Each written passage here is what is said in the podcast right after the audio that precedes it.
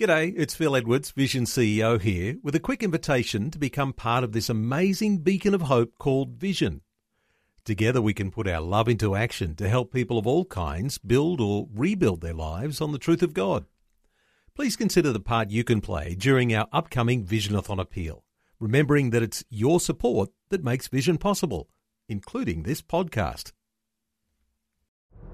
Life, culture, and current events from a biblical perspective. 2020 with Neil Johnson on Vision. As we do on a Monday, always like to check in with the Australian Christian Lobby. Dan Flynn is Deputy Director of the ACL. Dan's with us. Hi, Dan. Welcome along to 2020. Great to be back. How are you, Neil? I'm well, thank you, Dan. Trusting you had a pleasant uh, and refreshing break over Christmas and New Year, but uh, you're back at the at the uh, the coal face, working hard. There are some huge issues going on. I wonder if we might start, Dan, with just a bit of an update on where things are at with one of the most crucial pieces of legislation uh, that has been introduced into the Parliament, perhaps in decades, and that is the Religious Discrimination Bill. Uh, where are things at with that? Neil, a lot of hard work over the summer uh, for uh, Christian organisations and churches. Uh, there was a committee hearing uh, in December, a couple of committee hearings, also a committee hearing last Thursday.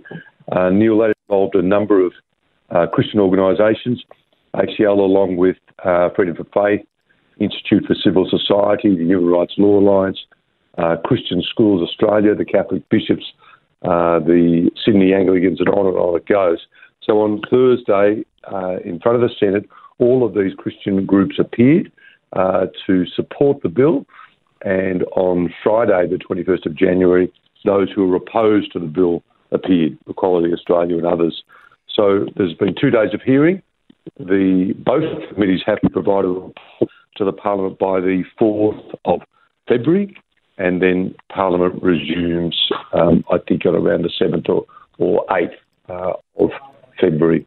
In fact, Tuesday the 8th. So um, There'll be a few days in which this bill could pass, Neil, uh, but I think it'll be a bit like getting a camel through the eye of the needle, uh, given the, the truncation of time. Uh, interesting one here, Dan, because uh, if the bill is voted on when federal parliament returns early February, uh, that would mean that there'd be a vote before a federal election. If yeah. they uh, push it off to another inquiry, another committee, if they delay this at some level, uh, it then goes beyond uh, what is likely to be the federal election. Any thoughts about, you know, the, the way the government might be seeing it as a priority to vote on this in February? Look, I think the government would definitely like to get this passed, and I think also the Labor opposition would like to see it passed because I have this feeling, Neil, that neither neither side of politics actually want this to be an election issue when the election's held in May. They'd both like to see it uh, resolved uh, and settled. Now, uh, the chances are that there will still be a live issue, and the coalition will be able to say, "Well, this is our bill." Labor will um, be put in a position where they'll have to say we either do or do not support the bill, and so you know it, it's a hot potato it will be best resolved, I think both parties feel, uh, if it's passed. Certainly uh, for your listeners, Neil, and for our supporters, the wider Christian community, we're not so concerned about the timing, we're concerned about the accuracy of it. We want a bill that actually provides meaningful protections, uh, particularly for uh, people's expression of faith, their, their manifestation of their faith. We'd like to see that protected. It's very important.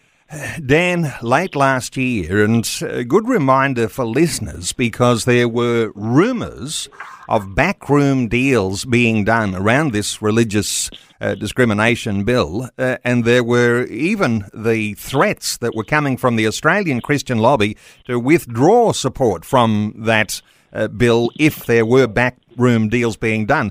any thoughts around uh, those sorts of developments? Is there any more clarity there? Look, it would seem, uh, just based on the passing of time and the fact that there has been no amendment uh, to the legislation, it would seem that there hasn't been a backroom deal done because all of the parties are now in front of committees uh, discussing the drafts uh, without any such change, uh, you know, in accordance with some backroom deal to abolish Section 38.3 of the Sex Discrimination Act. Um, having said that, um, uh, no one really knows. I think that um, uh, apart from those involved uh, in the arrangements, nobody really knows if a deal was done. But um, uh, it would appear uh, that there is no uh, deal done, and in fact, probably the most recent intelligence is that the Attorney General, in speaking to Family Voice Australia on their webinar, seemed to indicate that there was no deal, and any changes to the Sex Discrimination Act will follow 12 months after the passing of the Religious Discrimination Bill.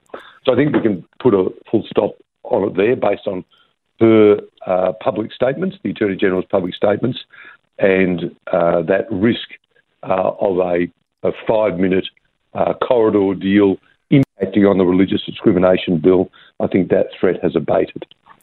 Dan, if there is going to be debate and even the possibility of a vote on this legislation in the early February sitting, is there anything listeners ought to be doing to uh, encourage or bolster the position of a, a Christian position on these issues? Is there anything you're calling people to do?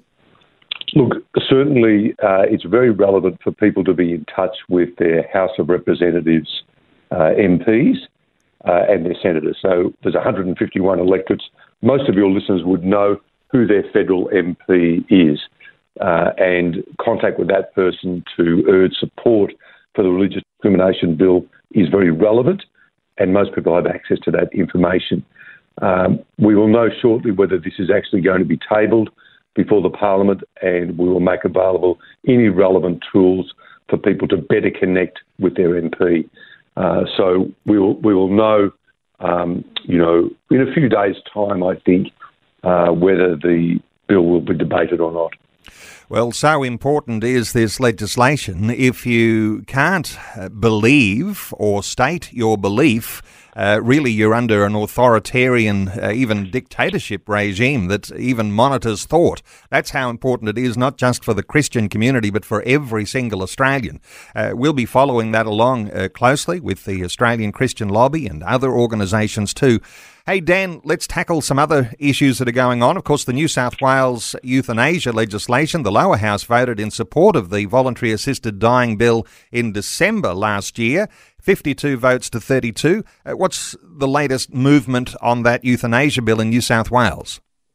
Look, it's a case of, again, another inquiry, but this inquiry will report by the 22nd of February, and we can expect a debate in the upper house in the Legislative Council.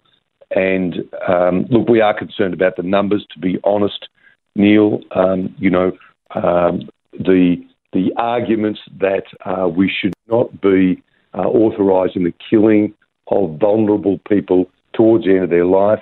Uh, for some reason, Neil, uh, that uh, that argument has not uh, been gaining traction, despite the valiant attempts of the new Premier, Premier uh, Perrottet, uh, the numbers appear to be with those who support uh, this euthanasia provision.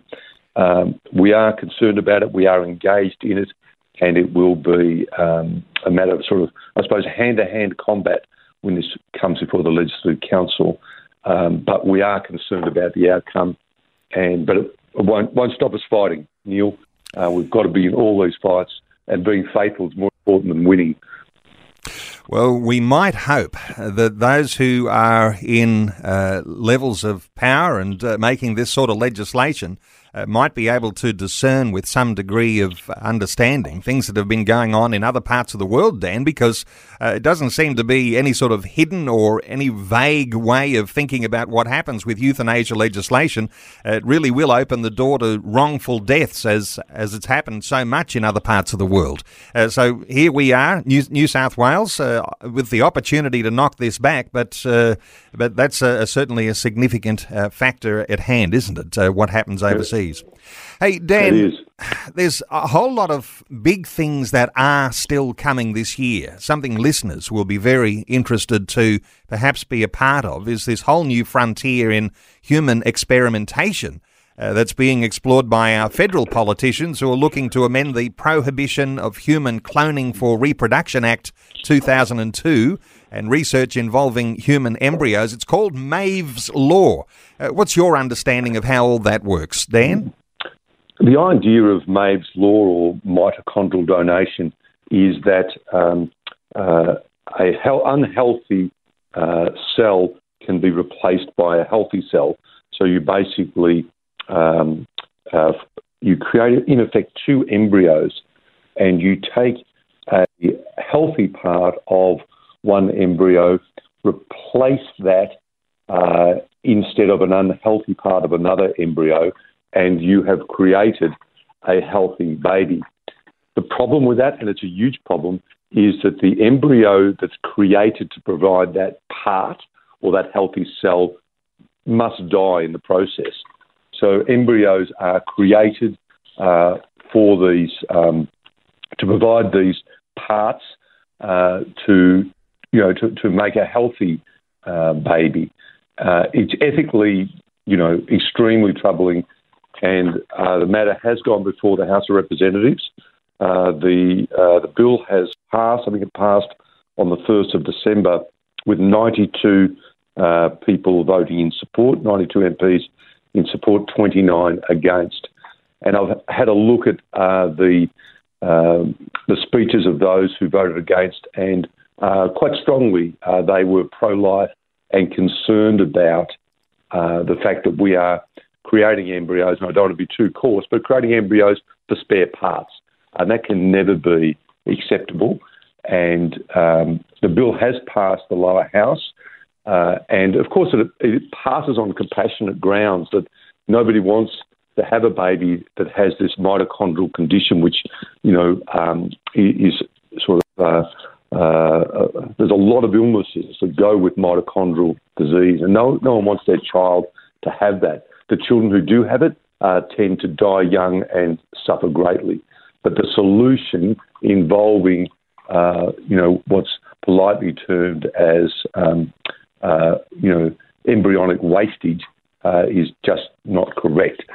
Obviously, the other ethical uh, matter that will concern your listeners are that the the baby that's born to uh, the mother will uh, effectively has two mothers because uh, there's DNA from the donor um, mother of the embryo that gets to die and the mother that delivers the baby. So it's, it's a three parent baby. One one father, to mothers.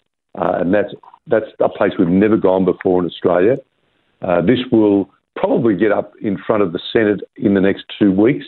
I think they have a fairly full list of legislation, um, but uh, it's it's likely to pass, and um, we have, we continue to do um, some lobbying on this and meeting with MPs on this, and but with uh, a number like uh, 62 to 29, um, I beg your pardon, um, 92 to 29 in the lower house, it's going to be difficult to stop in the Senate.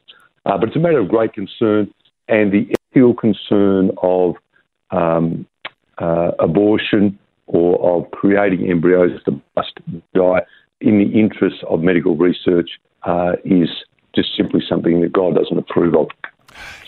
Yes. Uh, you know, when we take that biblical Christian view that we're created in the image and likeness of God, uh, then every single person, and that means every in- embryo, uh, has value. And so, uh, is it ever ethical to advance scientific knowledge by means of experimentation on unwilling human subjects? And as Christians, we typically say no, and that's uh, the way it guides the way we make a, a position on those sorts of things. Uh, so, just when that legislation then comes before the Senate, Dan, uh, ACL urging federal MPs to make some significant amendments to the legislation.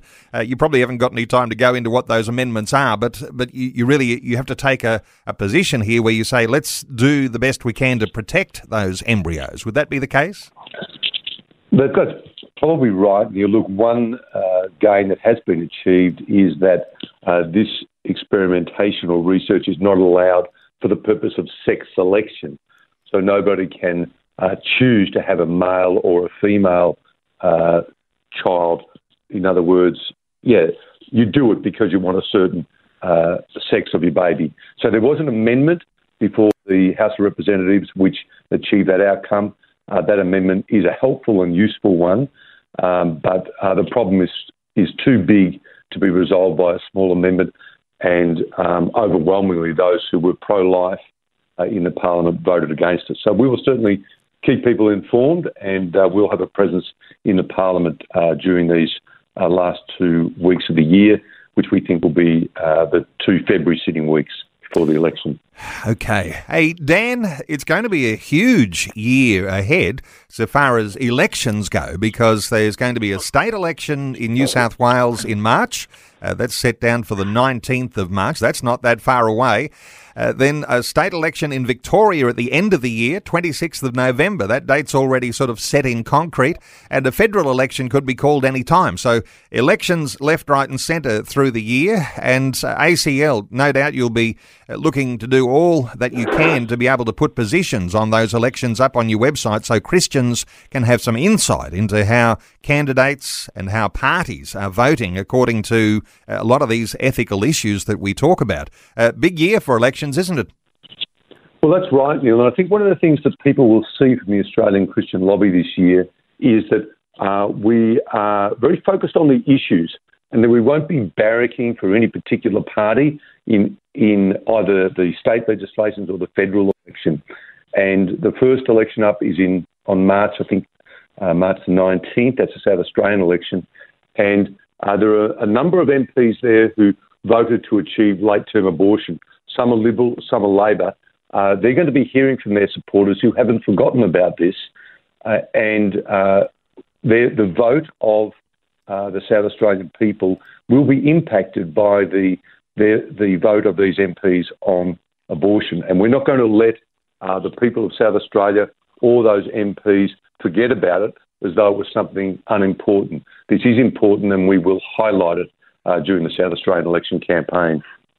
And we'll be encouraging listeners to monitor the Australian Christian Lobby website uh, for election uh, detail, how all the parties, how all the candidates shape up in light of a Christian worldview. Always appreciate your insights, Dan Flynn, and uh, no doubt uh, we'll be hearing from yourself and we'll be hearing from uh, the likes of, uh, you know, uh, all of, well, there's a, a number, isn't there, uh, of Martin Iles, Martin Wendy, Iles and Wendy Francis, Wendy Francis. Christopher Brohier in South Australia. Uh, we've got uh, great uh, operators in all of the states, and um, yeah, they'll, they'll, all be uh, making a major contribution this year. And thank you for your support, Neil, in, in, highlighting these very important issues. Well, no doubt, being such a big year, I'll look forward to whatever we can do from our end here uh, to help listeners understand the issues that are going on in the elections, whether they be those two state elections or a federal election. Uh, that date's still unknown. Dan Flynn, Great getting an update. Uh, Dan's Deputy Director of the Australian Christian Lobby. The ACL website, acl.org.au, and uh, that's the one to be able to uh, keep a, an eye on those developments as they are happening. acl.org.au. Dan, thanks so much for the update today on 2020. God bless you, Neil. Thanks for taking time to listen to this audio on demand from Vision Christian Media. To find out more about us, go to vision.org.au.